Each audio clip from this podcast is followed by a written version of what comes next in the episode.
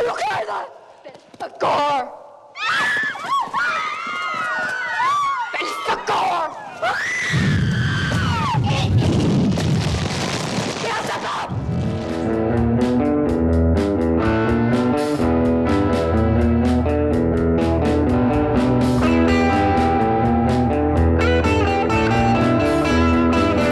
Olá, juventude possuída da internet.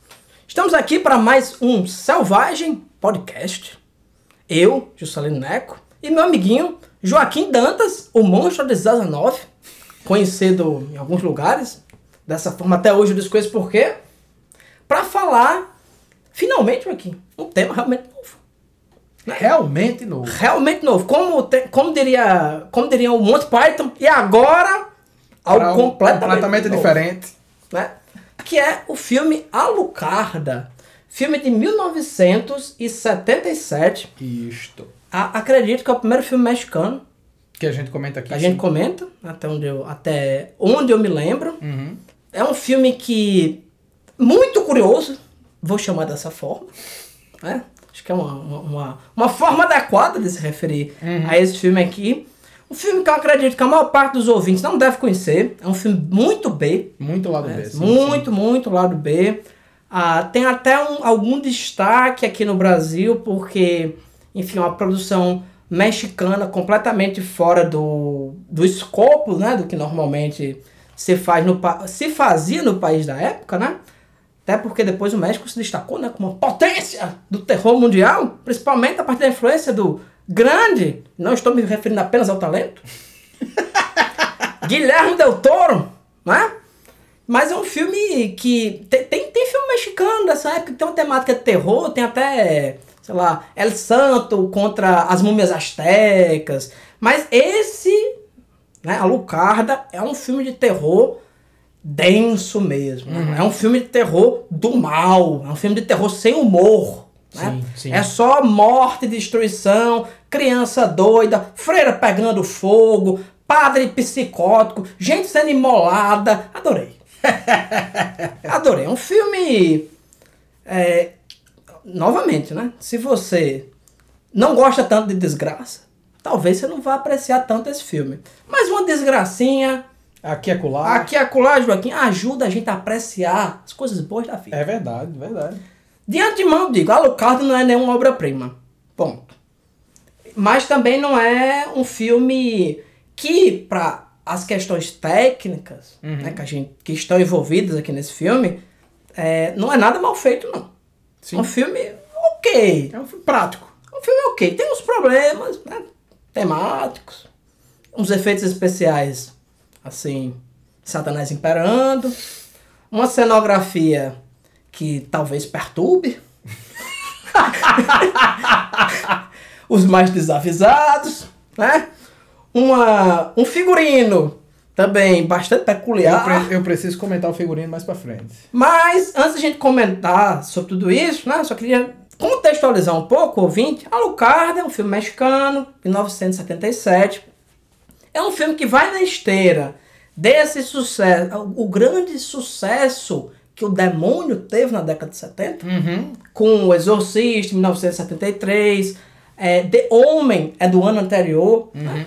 Assim como o Exorcismo Negro, do Mojica, a gente já gravou, é uma resposta ao Exorcista do William Friedkin, esse filme também é um- uma resposta a esse tipo de cinema, a esse interesse que se tinha pelo oculto, pelo demônio, por Satanás. Só que ele tem, assim, uns twists. né? Ele pega, ele, ele- muito ancorado nessa, nessa tradição mexicana, que assim como a cultura brasileira é predominantemente católica, né? Quem já assistiu Carrossel sabe muito bem disso. né? Quem, quem, quem tá inteirado né, disso aí. Então, é um filme que também flerta com non-exploitation, sexploitation. O que você pensar em exploitation tem nesse meio. Mas isso aí a gente vai falando ao longo da nossa discussão. Joaquim vai agora nos dizer a sinopse de Alucarda. O ano de 1977 é marcado por, por, por um fenômeno muito particular, né? É, que é o lançamento de Star Wars. Muitos filmes foram engolidos por Star Wars, né? Foi, Star Wars foi responsável por acabar com a carreira de muita gente, inclusive, por exemplo, o Friedkin, apesar de não ter acabado, tomou um baita de um tombo em 77, porque fez o que, na minha opinião, é o melhor filme dele, mas saiu pouquinho depois do Star Wars e aí teve recurso zero. Que filme é esse? Sorcerer. Ah, sim. Sorcerer. Mas. Esse Sorcerer é aquele filme dos caminhões? Aquele dos caminhões. Aquele filme é bom demais. Foi engolido. Vamos falar desse filme, viu, ouvintes? Um dia Esse temos que falar filme desse filme. é repetacular.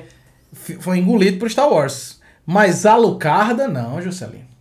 A Lucarda não chegou nem perto da boca de Star Wars pra ser engolida. A Lucarda tava muito longe. Escondida. É um dos raros casos dos filmes de 77 que teve pouca repercussão e não tem nenhuma relação com Star Wars. Mas vamos lá. Ou seja, a Lucarda não teve repercussão por Mérito, mérito próprio. próprio. Exatamente. Parabéns, Alucarda. Mérito próprio. Vamos lá, parabéns. Parabéns. Vamos lá.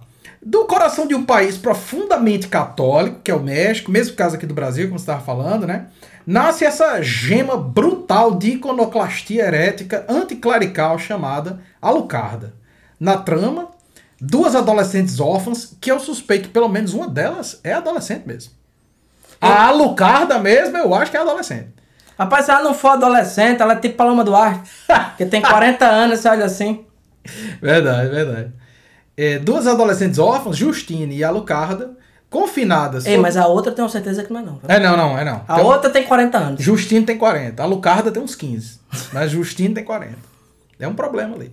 Duas adolescentes órfãs, Justine e Alucarda, confinadas sob os cuidados e mandos de um grupo de freiras num convento, são tentadas e eventualmente possuídas por forças malignas, na forma de ciganos deformados, sacerdotisas pagãs e do diabo encarnado em si, que as levam a cometer os mais escabrosos, eu diria, Juscelino, deliciosos atos de heresia.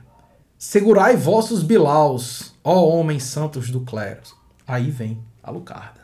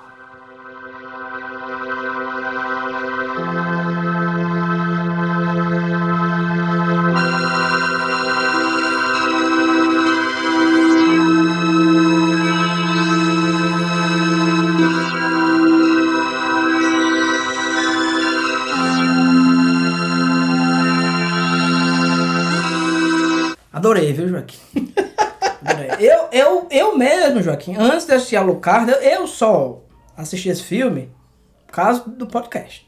Eu assisti esse, filme- eu assisti esse filme há muito tempo, numa época em que a, a máxima qualidade que você tinha para baixar um filme na internet. E, e ouvinte, se você já viu uma, um um DVD de Alucarda, parabéns. Você, você é um herói, um colecionista como nunca houve. Né?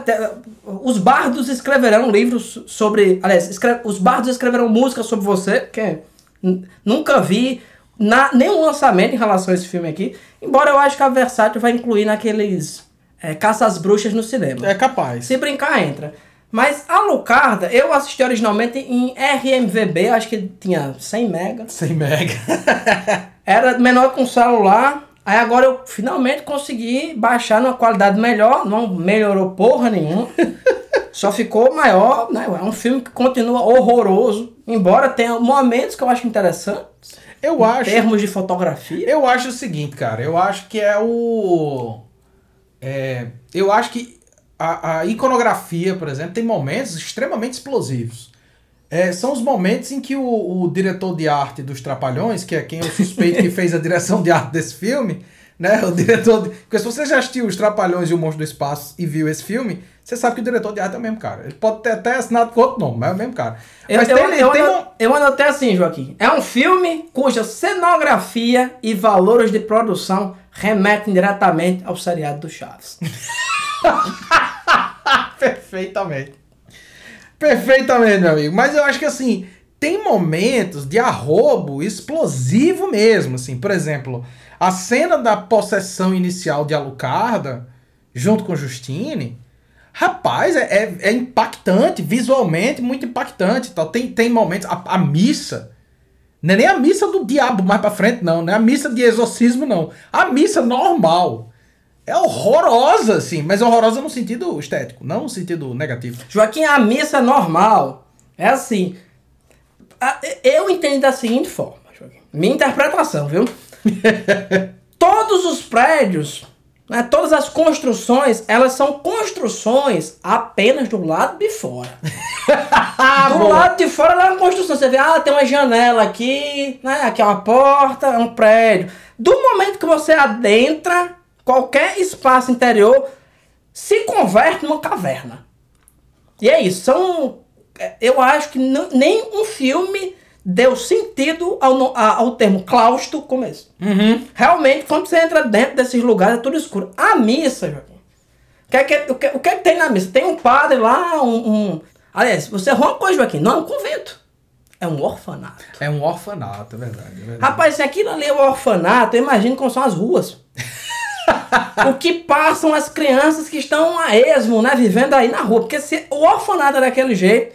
Rapaz, o, o, o momento em ter a missa é um monte de vela dentro de uma caverna toda escura, provavelmente feita com lunas. Com 450 estátuas de Cristo. Tem um Cristo no meio, que é o Cristo que eu chamo primordial, e por trás dele as versões deformadas. The devil enters the body of the person he wants to master. He uses the organs of that body for his own pleasure. For the performing of such feats, far above the capacity, strength, or agility of the person thus possessed. Here, in the holy book, it is written, For the knowledge of mankind, since the days of our Lord, and even before, Satan and all the other wicked demons have sought the souls of the Christians. They make no distinction among men, women, or children. He, the evil one, uses another's body as his own property. He destroys those he wants to master. He perverts their tongues and distorts their lips. Foam instead of words come from their mouths. This is why you must pray. Lead a virtuous life. Place yourselves in the hands of our Lord. We must live within the rules of our religion, the only true religion. Otherwise, the evil one will find a place within our bodies and take our souls away. obscuro que você olha assim e diz, meu Deus do céu, uma criança indo pra isso aí, ela chora até morrer, né? Exatamente. É um, é um trauma. É, é, é isso que eu falo, assim. O filme ele tem. Ele, de modo geral, ele é confuso, mas ele tem momentos. E eu acho que, na verdade, todo, to, toda a lógica desse filme, Alucarda, é para esses momentos. Eu acho que o, o diretor ele pensou assim. Eu tenho essas cinco cenas impactantes. Vamos inventar uma história ao redor? Pronto. Eu, a, a impressão que eu tenho é essa. A história é toda meio. meio. Rocambolesco. meio rocambolesca e tal, mas ele tem momentos muito curiosos, né? Um- diga uma coisa, Joaquim, a Lucarda é filho da mãe, teoricamente, sim. mas disse isso onde? Em nenhum momento. Simplesmente, rapaz, o filme começa, uma mulher, Que é a própria Rapaz, Alucarda. é, Joaquim, quando esse filme começa, mostra uma gruta. Uhum. Eu achava que era um tipo que ia começar numa vibe assim meio Manuela, né? Que esse filme tem uma coisa, é sexploitation. Aham. Mas você olha lá, não, é uma mulher parindo. É uma mulher parindo, é. A mulher para leva essa criança pra não sei o que. Rapaz, e, e foda-se. E é um filme de época, né? É, é um Você passa de em 1850. Com é, uma coisa que eu achei interessante, né? É um, esse filme é um non-exploitation. Uhum. Tem vários tropos, né? Que mostram que é um non-exploitation. Né? Tem até a clássica relação lésbica. Claro, né? Entre... Não entre as freiras, mas entre as... as órfãs, né? Órfãs. A Lucarda e a Justine, né? Que é essa moça que chega lá. E eu vou dizer um negócio, a Lucarda, rapaz, é, é nervosa, viu? a Lucarda vê Justine, eu amo você, você é minha vida, vamos rolar no prado e já vai pra Rapaz, cima. eu- Depois Justine morre, supostamente. Ela vai pra casa do médico, que é o bastião da razão desse filme, né? Que, rapaz, um filme em que o processo científico, o o bastião da ciência, usa sanguessuga. Sanguessuga, é, exato. Você vê que né, É o difícil. avanço. Aí ele, ela, ele leva essa menina lá pra casa dela. Tem a filha cega do homem. A Lucarda já começa um lero. Rapaz, é, a Lucarda não perde tempo. Rapaz, eu, eu quando comecei a ver esse filme, eu pensei assim. Eu acho que o pessoal esqueceu de, de, de colocar a- aquela caixa de texto que diz assim. Seis meses depois, porque entre a cena que elas se conhecem e as cenas que ela, que ela diz assim, eu morreria por você, é literalmente um corte. Are you afraid of dying? Yes. Everyone is. I mean, dying loving each other. Dying together so we may live as one forever, with the same blood always flowing through our veins. Darling, darling Justine. I live in you. Would you die for me? I love you so. I have never been in love with anyone, and never shall. Unless it's with you. Do you mean that? You're quite right to ask. You don't know how dear you are to me. The time is very near when you will love me as much as I love you. You may think me cruel and selfish, but love is always selfish. You don't know how jealous I am. You must love me to death. Um corte, Saline. Eu disse, não, isso são meses. Só podia ser. Não é possível. Tá com a bexiga, meu amigo? Mas a Lucarda é assim, pô. Mas é porque a Lucara tem essa coisa mística da, da, da possessão. A Lucarda conquista, Joaquim. Isso, Tu acha que a Lucarda é arrum- arrombada que nem tu? Não, a Lucarda, a Lucarda tem poderes, Joaquim. Tanto que a menina chega lá, ela diz, ó, seu quarto é esse, aí joga a freira lá. A freira, o que eu achei interessante foi o seguinte, em vez dela ter aquele visual icônico da Ah, freira. não, eu adoro o visual das freiras. Vestida de preto, ela parece uma pessoa que teve lepra e foi enrolada com faixas diversas e a pessoa recortou só o rosto. Eu até agora não entendi não o sentido Rapaz, daquilo. eu tenho a impressão, Juscelino. Eu, eu tenho a impressão que, assim, o filme é uma grande alegoria da libertação sexual, certo? Então o filme é repleto de imagens sexuais femininas, principalmente no sentido do lesbianismo mesmo. Então, as freiras, elas são o quê? As freiras são aquelas que são responsáveis, Juscelino, por segurar li- no, no sentido metafórico, segurar, impedir que os órgãos sexuais daquelas órfãs que estão naquele lugar sejam utilizados. Juscelino, aquelas freiras São são, gran- absorventes, pô. Caralho. São grandes absorventes de, de, de pano. Parabéns, Joaquim. Parabéns. Eu, ta, eu tava vindo, tava vindo, eu disse, não, não vai ser isso não, mas... Mas era, mas era, eu concordo inteiramente, Joaquim. Rapaz, não tem outra coisa não. Eu fiquei um tempo olhando e disse, "Não, que diabo é isso, bicho? Joaquim, elas estão sujas de sangue. tão suja de sangue. Desde é um o monte de pano. isso? Sim, sim. Na primeira cena tá acontecendo nada. Elas não estão sujas de sangue porque se É, arranhar. né, não, não, é a roupa. Não está acontecendo nenhum desastre. Elas são sujas de É a sangue, roupa naturalmente. delas. são- Elas estão vestidas de absorvente. Mods. Mods. Na época era mods, né? Faz muito tempo. A Lucarda, pra mim, ela entra perfeitamente dentro dessa tradição. Como você falou, né? A Lucarda realmente é uma adolescente. O interesse romântico dela lá, Justina, é uma senhora de uns 90 anos, né? assim como os adolescentes dos filmes que a gente assistia nos anos 80, tem 40, 45, né? É, exato. Mas a, a Lucarda é uma... É um, parece realmente ter uns 17 anos, tem um cabelo muito impressionante, que ela usa com maestria ao longo do filme, porque assim que ela sente qualquer perturbação diabólica, imediatamente ela se atraca às suas madeixas e roda como um peão, seja onde ela estiver. Mas o, o, interessante é o seguinte, pô. É, óbvio que eu acredito que esse filme teve sérios problemas orçamentários. Então ele é muito corrido. Essa mulher chega lá no, no, no orfanato, que a mãe morreu recentemente. A freira deixa ela lá dentro, fecha a porta, tá a Lucarda já no escuro ali. A Lucarda fala assim: Oi, Fulaninha, não sei o que, eu tenho um negócio pra você. Isso aqui é uma pedra, isso aqui é não sei o que. Você já viu como os animaizinhos fazem amor? Aí vão lá pra fora. Eu digo: Rapaz, que conversa é essa? No, no- século XIX era assim, Joaquim? eu, eu nunca li, né, esses romances da, da, da Jane Austen, mas pa- aparentemente era isso, né? Você chegava assim, já viu como as joaninhas se comportam, né? E a partir daí, esse filme ele não tem transições. Barata voa de uma forma, elas estão é, conversando no campo e não sei o que. Do nada aparece um cigano que quando eu vi inicialmente eu achei que era, sei lá, Puck do, do Seu Noite de Verão. Que o cara tem uma barba de bode, um cabelo não sei o que, um pano por cima, mas depois ele leva as meninas lá para um lugar e você vê que na verdade ele é só um, um, um, cigano. Que na verdade tem poderes místicos Poderes místicos. poderes místicos, né? E aí começa essa trama que mistura o exorcista com Quero a Estranha. Uhum. É, ele, tem, ele tem esse elemento que a, a Lucarda ela vai tendo esses poderes sobrenaturais. Eu vou dizer um negócio que você não notou aqui.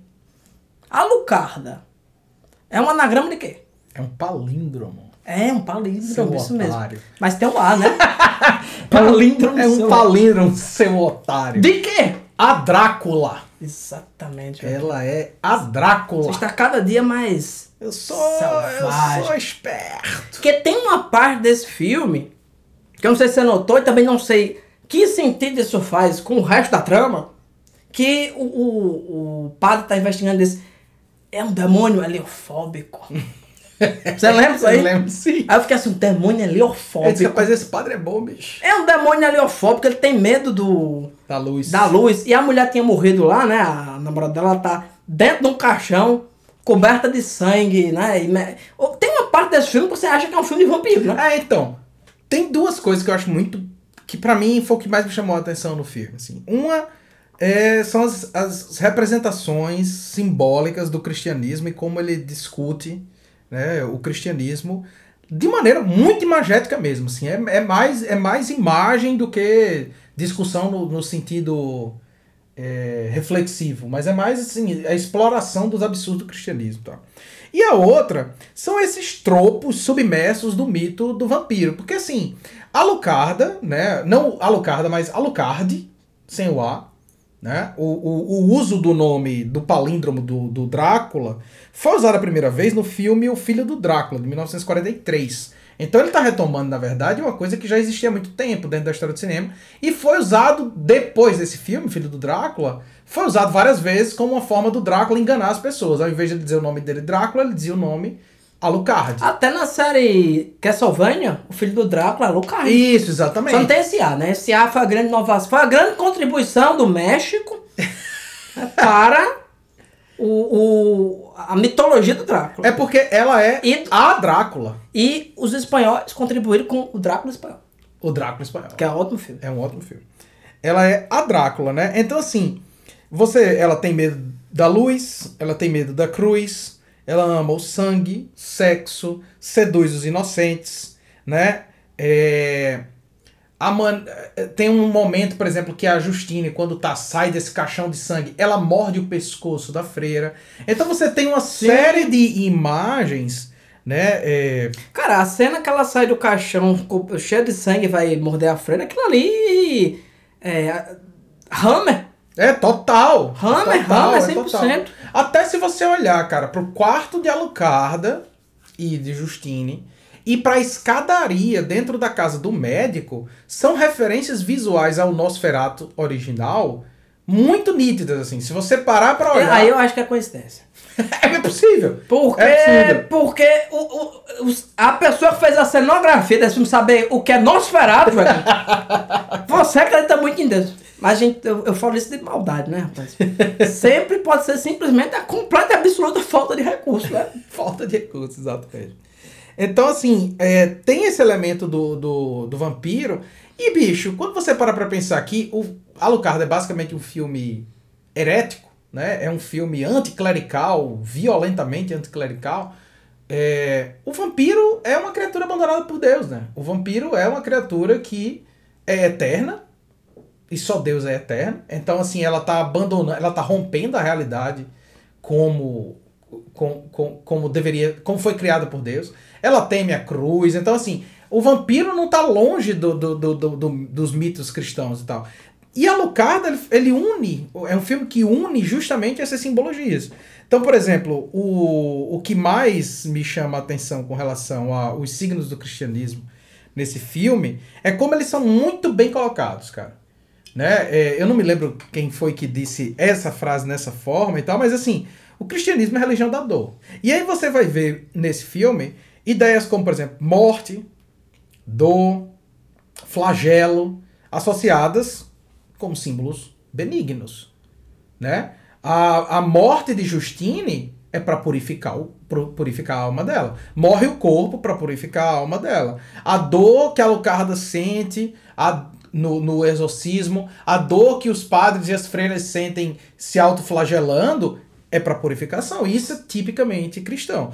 Por outro lado, e isso é que é interessante para mim, é, esse absurdo que, que, que o filme explora, que é a ideia de que, bom, se a morte, a dor e, e, e o flagelo são ideias de do bem, significa dizer que a vida, o prazer e a liberdade são ideias do mal. Né? São ideias associadas diretamente ao demônio, ao mal. Qual foi, o, qual foi é, efetivamente qual foi o mal que a Lucarda fez? Ela se apaixonou por outra menina. Só. E tinha os cabelos muito grandes. Muito grandes e balançantes. O que eu, eu me perturbo também porque que deixava a Lucarda se vestir de preto. Porque a criança já tem tendência a ser do mal, Joaquim, então vai lá de preto. mas, mas você falou muito interessante. Tem um momento que tem a orgia na uhum, floresta, uhum. que aparece o próprio demônio que aparentemente está distribuindo lubrificante no meio da orgia, né? Que ele pega uma bunda, pega outra. E isso é o ritual satânico, uhum. né? Do, do, do filme. Isso. Logo em seguida, né, depois, algumas cenas depois, você tem um ritual que é um monte de padre e freira dentro de um claustro se martirizando. E de alguma forma isso aqui é um elemento do bem, né? Como você falou. Isso, exatamente. Ou seja, chupar priquito. Tá errado. Tá errado.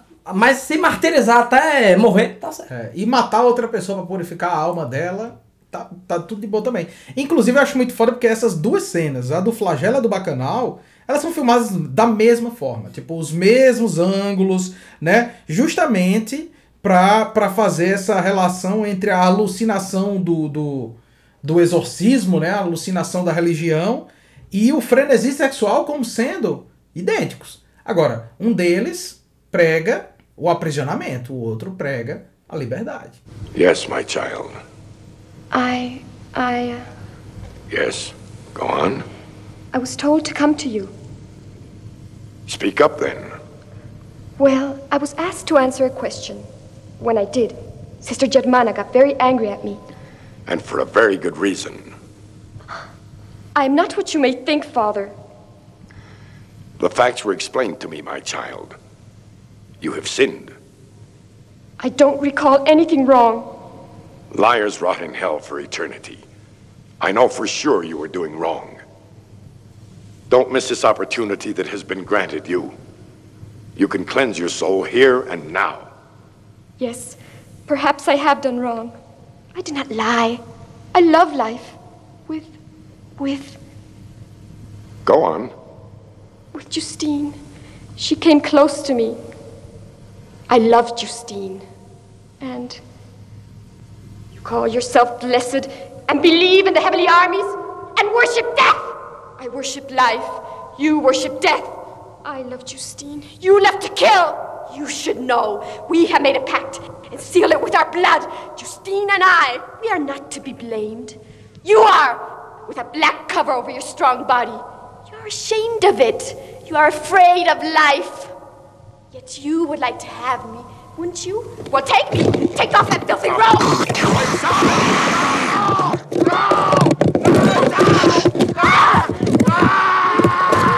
Tem, tem umas cenas também de Alucarda que é o momento que você vê o quanto. aquelas coisas que a gente já falou, né?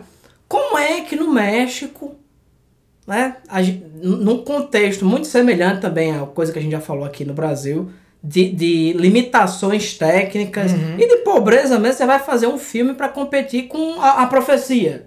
Exato. Sabe? Como? Mostrando peito. Uhum. Sabe, tem umas cenas de nudez gratuitas que você nota que são inseridas dentro do contexto do filme simplesmente para chocar mesmo, né? para criar esse elemento de exploração. Eu me, a, a, sorte desse filme, Joaquim, que é, é, acho que ele não fez muito sucesso, não chamou muita atenção no México. Uhum.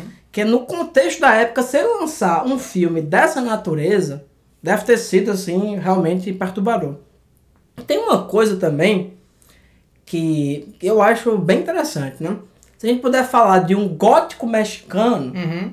Alucarda é um gótico mexicano. Sim. Quando a gente pensa não em termos da arquitetura gótica, mas em termos dos tropos narrativos, de ilustrações que a gente vê em livro, muita coisa do que a gente vê, Joaquim, são igrejas, um, um, tropo comum é, em publicações que se referem ao gótico. São igrejas destruídas e tomadas pelo, pelo, pela relva, né? pelas plantas, etc. E tem muito isso. né? Tem muito isso, esse elemento do mundo natural tomando conta desses ambientes criados pelo homem. Óbvio, né? No México, né? A floresta no México é um pouquinho mais bruta. né? Então, é muito mais planta.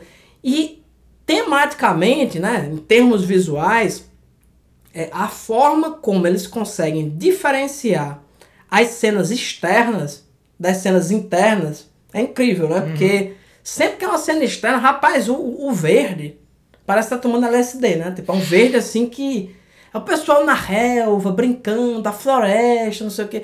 Quando é interno, tanto no ambiente católico, como nesse templo que ninguém sabe de onde veio esse caralho, mas que é um templo satânico, que da mesma forma que tem Jesus no, na, na igreja, tem lá um, um sei que a gente não consegue ver muito bem o que é, mas tem um monte de pata e não sei. Eu pelo menos não consigo entender o que. Não, é, eu também acho que a que- qualidade do arquivo não permite. não. O- Não, não. Talvez até a habilidade do escultor não permita. Talvez. né? Mas enfim, é uma criatura que, sei lá, parece um demônio, uma coisa né, que remete a esse contexto. Então, essa, essa relação entre o mundo natural e o claustro é mais um dos elementos que estão dentro de Alucarda e não são desenvolvidos. Porque quando você começa a ver Alucarda, você imagina, eu pelo menos imagino isso, não, Alucarda é uma bruxa natural. Uhum. Né? Ela, ela é uma filha da natureza, vamos dizer assim. Ela chega e diz: Olha, eu tenho uma plantinha aqui, eu tenho Os não sei o animais. quê, os animais, vamos no mato, não sei o que, é um amuleto. Depois você vê que ela, a Lucarda é do mal mesmo, né? Tipo, ela, É. é. ela é demônio. Aquilo ali era só um. Era, era só aquele papo que você usa quando quer comer alguém, né? Pessoa chega assim: Ah, eu gosto de, de magia natural. Depois você diz: Vamos ali fazer um pacto com o demônio? Por que não, né? Então tem. é, eu, é, eu considero que esse é um filme que estrutura muito o que a gente pode chamar desse gótico mexicano. Que é essa. Que é essa, essa gótico, obviamente, completamente deslocado né, no, no tempo, mas essa, esse ambiente depauperado desse universo colonial dentro da puta que eu parei, com o mato tomando de conta, sabe? É, esse elemento mesmo eu acho bem interessante. E outra, Joaquim, ainda bem que a Lucarda não é um filme conhecido. Ainda bem, Joaquim. Essa é uma felicidade. Se a Lucarda fosse, sei lá, Jovens Bruxas, era uma desgraça. Porque a Lucarda, ela é perfeitamente o, o tipo de narrativa que ia fazer a vida da bruxa do TikToker. Da bruxa do TikTok. Quem chega lá e diz, eu sou neta das bruxas que vocês não conseguiram matar, né? A mim, se a pessoa conhece, se esse filme fosse famoso, tinha alguém pra dizer assim, minha avó era Lucarda, aquele filme é baseado em fatos reais. Pois é. Só quero destacar mais uma coisa, Joaquim. No que se refere a esse elemento do, do non-exploitation. Poucas vezes na minha vida eu vi enquadramento que ao mesmo tempo mostra uma freira chorando e uma vagina cabeluda. É, um, é, é uma fotografia É- é- espetacular. Rapaz, é difícil. E ficou classudo, assim, É né? uma fotografia espetacular. Tem um elemento que eu. é, assim, é muito claro quando você vê o filme. E, e só pra não passar batido, caso não tenha ficado claro. Gente, esse filme, queridos ouvintes, esse filme tem, assim. Imagens iconoclastas, né? Absolutamente maravilhosas. Se esse filme fosse um videoclipe de uma banda de black metal, seria o melhor videoclipe já feito. É, se você editar, É, é maravilhoso, assim. Tipo, do, é freira pegando fogo. do ritual, do ritual erótico no meio dos matos, a possessão de Alucard e Justine, ao final apoteótico com Freira pegando fogo, literalmente a última imagem do filme, que é a imagem que congela e passam todos os créditos em cima, é a imagem de Jesus Cristo pegando fogo. Eu acho assim, já é ofensivo em qualquer, em qualquer circunstância. Eu tava tava falando pra, pra Luciana, né, Jo- minha esposa. Joaquim, esse filme não tem sutileza. Não, não. Tá uma orgia no meio do mato pra invocar o demônio, o demônio aparece. O demônio um tá lá. cara vestido de bode, assim, "Ei, vem aqui, eu vou mexer no seu cu. E eu tava até falando pra Luciana, eu disse, olha, eu, eu, que não sou cristão, não sou católico nem nada, eu tô achando assim, pesado a mão. Um cristão no México, nos anos 70, acho que pira, explodia, acho que num filme desse, né? Assim, a última cena literalmente é um crucifixo pegando fogo. E não só um, tem vários. Freiras pegando fogo, padres pegando fogo. A, a Lucarda mete a mão na biloca do, do, do, do, do, do, do padre no confessionário. Rapaz, é uma loucura. Assim, Rapaz, tem- A Alucard não perdoa ninguém, não, tem- é uma loucura, é uma loucura. Mas tem um elemento que eu acho muito curioso no filme, que é justamente o papel da ciência. A gente falou muito aqui sobre o- as relações entre o bem e o mal dentro da lógica do cristianismo, mas tem essa figura que é o, o, o- doutor lá da cidade, né? O, o cientista. O Van. Helsing no filme. É, exatamente. E assim, o papel da ciência dentro dessa narrativa. Porque veja só, quando a gente. Normalmente, quando a gente associa a ideia de ciência e religião, a ciência ela desprova ou ela se contrapõe à ideia da existência de Deus, certo? Tipo, a ciência faz um papel de negação do discurso religioso, portanto, de negação da existência de Deus. Eu não estou falando que isso é uma regra geral, estou falando que o senso comum vai dizer isso. Vai dizer que existe essa oposição, concorda? Sim. né? Nesse filme, o, o cientista ele faz, ele tem justamente esse papel. Ele é o cara que fica dizendo assim: "Não, essa menina tá doente, negócio de possessão, isso é coisa de gente doida, né? Isso não existe, papapá, etc e tal". E Tanto a- que ele que salva ela, né? Que a gente não falou dessa cena, mas tem uma parte que vamos fazer um exorcismo e é de uma delicadeza. Do not despair, my daughter. We are here to deliver you from evil.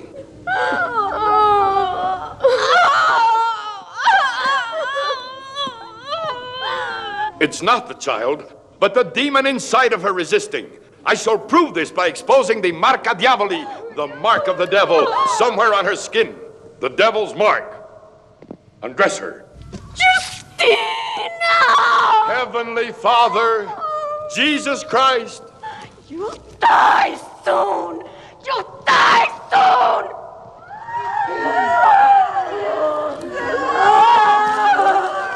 this is all the evidence I need. You have all seen her. She cannot stand the name of our Savior. They are possessed, possessed. You'll die soon! Eles têm uma, um- um- uma quase como uma cruz, né, um X assim. Eles prendem lá as duas, começam a imolá-las a facadas. Uma, quem diria, morre. morre. E a outra é salva por esse intrépido doutor. Exatamente. E assim, o papel dele no filme até, até esse momento é o quê? É justamente ser o A voz da razão. da razão, né? A voz da razão. E aí tem um lance interessante. Ele vai ver, né, num momento determinado, ele tá lá já perto do final do filme, ele tá dentro daquele, daquele convento barra orfanato, e aí tem uma freira que morreu queimada, sabe-se lá como, queimou espontaneamente por causa do demônio, e ele vai dizer assim, não, ela tá morta. Eles vão levar o cadáver dessa freira para um altar, a freira vai voltar a se mexer, e o padre vai degolar a freira com um facão em cima desse altar com a imagem de Jesus Cristo atrás. Que Decapitar. Exatamente, decapitar. Que eu já acho, por sinal, uma imagem maravilhosa. E aí, o que acontece? É um filme que tem freira decapitada, Joaquim. Por um padre. Que queimou antes. Que queimou antes, por um Mas padre. esse filme é imperdível. Exatamente. Aí o que acontece? Nesse momento, né, o, o cientista, ele vai comprovar a existência do diabo. Porque ele vai dizer assim, não, não tem nenhuma outra explicação para essa, essa freira ter voltado a viver. E, e isso é, é coisa do diabo, né? A existência do diabo, acompanhe minha lógica, a existência do diabo, obviamente, comprova a existência de Deus. Se o diabo existe, Deus existe. Nesse momento, o personagem do, do cientista, ele vai ter a verdade da, da razão científica dele sendo subjugada à verdade religiosa. Porque é essa a conclusão que ele chega. A, minha, a ciência estava errada. Deus existe, o diabo existe, e a única forma de lutar contra isso que está acontecendo aqui não é com a ciência, é com a religião. É me associando a essas pessoas que estavam literalmente imolando uma jovem agora há pouco para salvar o espírito dela. Mas ele tá errado, Joaquim. Porque se eu sou um cientista, eu digo, não, o diabo existe. O padre tá pegando fogo, Joaquim. Aí eu que vou escapar? Exatamente. É, Então, nesse sentido, cara, é muito interessante por quê? Porque se a ideia dos padres e eventualmente da igreja era convencer a ciência de que Deus é real, o diabo tá agindo como agente de Deus. Porque foi o diabo que comprovou a existência divina. Nesse sentido, Juscelino, e é essa a minha interpretação do filme, por trás de toda aquela trama de possessão, de demonização, de não sei o quê, tudo aquilo, na verdade, não foi feito para convencer os religiosos, não. Tudo aquilo é uma trama de Deus para convencer a ciência de que ele existe e que ele é o caminho. Gostei, Joaquim. Então, na verdade, esse- tudo isso que a gente Isso, associa... é- isso não é um filme de possessão demoníaca, é um filme de possessão divina. Divina, exatamente. É verdade, Joaquim. Exatamente. A gente acha que Deus está ausente da, da película, muito pelo contrário, Deus está por trás de tudo. De- Deus está ali puxando os cordões, Joaquim. Porque qual é o final do filme? É a conversão De todos. da ciência, exatamente. É a conversão de todos, aqueles que já estavam convertidos, obviamente, mas é a conversão da ciência. O último ponto que precisava ser convertido foi finalmente convertido, a ciência. Agora a ciência acredita em Deus. Perfeito, Joaquim. Se você abrir o diabo, o que é que vai ter lá dentro senão Deus? É, exatamente. Por- Por que Deus criou o ser humano senão para que ele pudesse amá-lo? Aí você inventa o quê? Penicilina? Hein? Isso é razoável? Eu que sou mais novo que Deus, já fico irritado né, com a ousadia? Imagine ele, essa pessoa má e terrível. Né? Esse monstro antediluviano, literalmente. Literalmente. Literalmente. É isso mesmo, Joaquim. Olha aí, rapaz, como a gente descobre coisa. Na verdade, a Lucarda é um filme de possessão divina, Divina. ouvintes. Exatamente. Tá vendo aí como vocês aprendem coisa? do coração de um país. Quando, quando eu comecei a ver, eu pensei assim, rapaz, como é que um diretor mexicano né, faz um filme como esse, assim, um filme extremamente herético, que é um filme extremamente herético, as imagens... Imageticamente. É. Discursivamente, não. Exatamente, as imagens são assim, cabulosas e tal, mas o discurso, tem uma coisa interessante a se pensar sobre o discurso desse filme. É Quem, quem é que controla? Quem é o quem é que controla o diabo como títere, né? Quem é que segura as cordinhas? É verdade. Eu falei de O bom- gnosticismo. o bom Jeová. Eu falei de gnosticismo em um podcast anterior. Né? E pro gnosticismo, o diabo nada mais é do que o Deus do mundo. O diabo é esse Deus. Quando a gente imagina essa imagem do, do Deus que controla tudo aqui, que você vai rezar, dá Deus, por favor, cura esse câncer que eu estou no ânus, né? Problema do dia a dia, né? Na verdade, ele é o diabo. Né? Que, que está nos prendendo aqui dentro dessa realidade. E aquilo ali nada mais é, Joaquim, que um momento de grande tédio de Deus. Deus, quando se entedia, ele cria o quê? Eventos. Deus nada mais é do que um grande produtor cultural.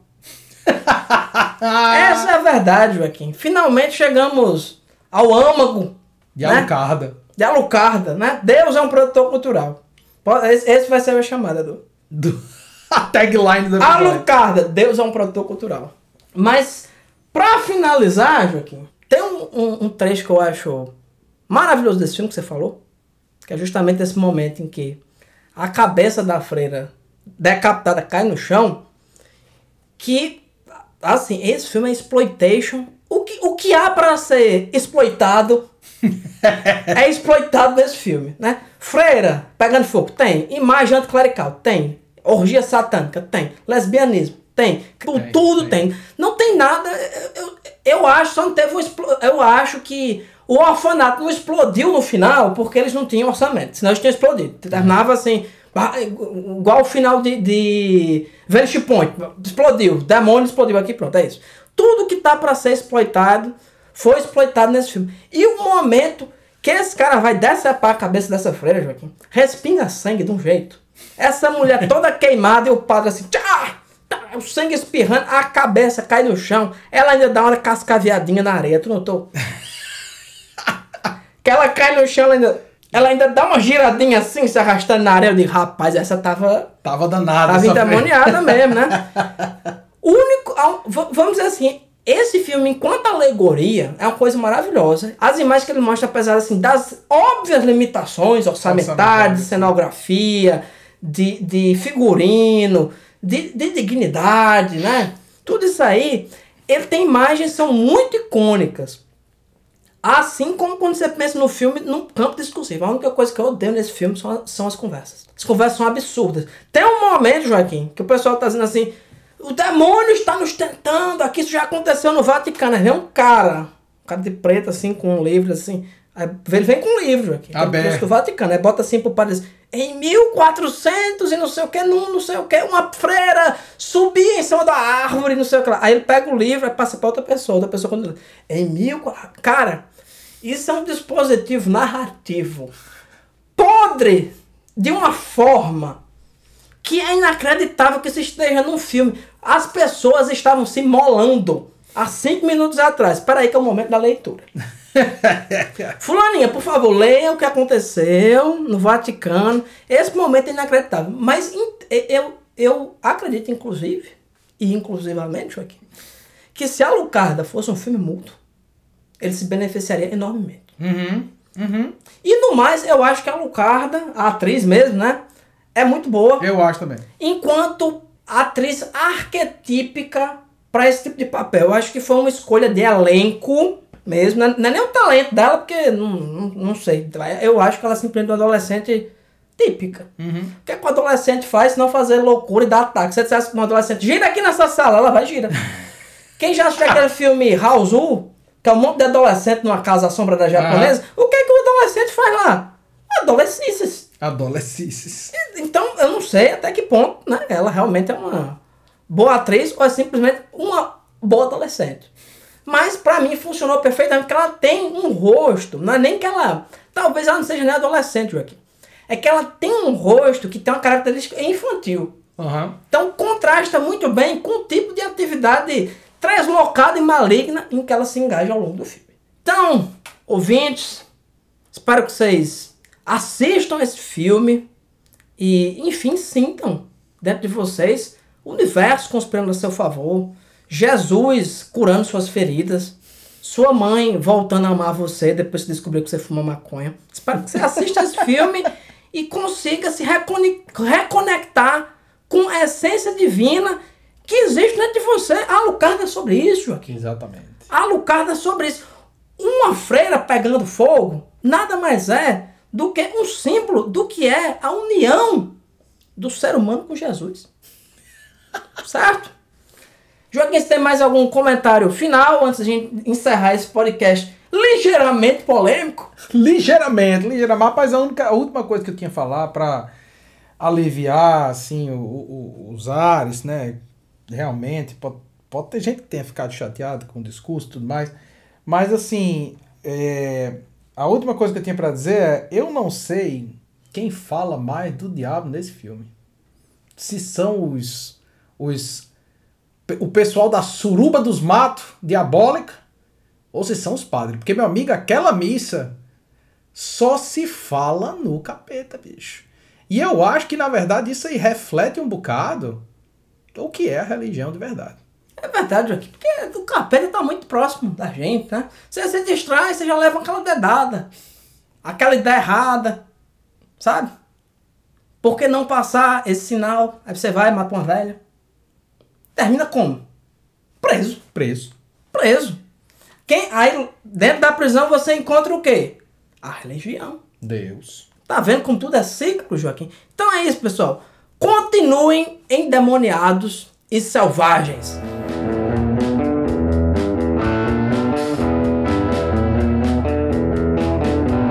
Selvagem Podcast é uma realização da Selvagem Produções. Edição de áudio por Joaquim Dantas. Música de abertura Supercharger por Raimundo Kowalski. Se você quiser entrar em contato com a gente, envie um e-mail para selvagemxproduções.gmail.com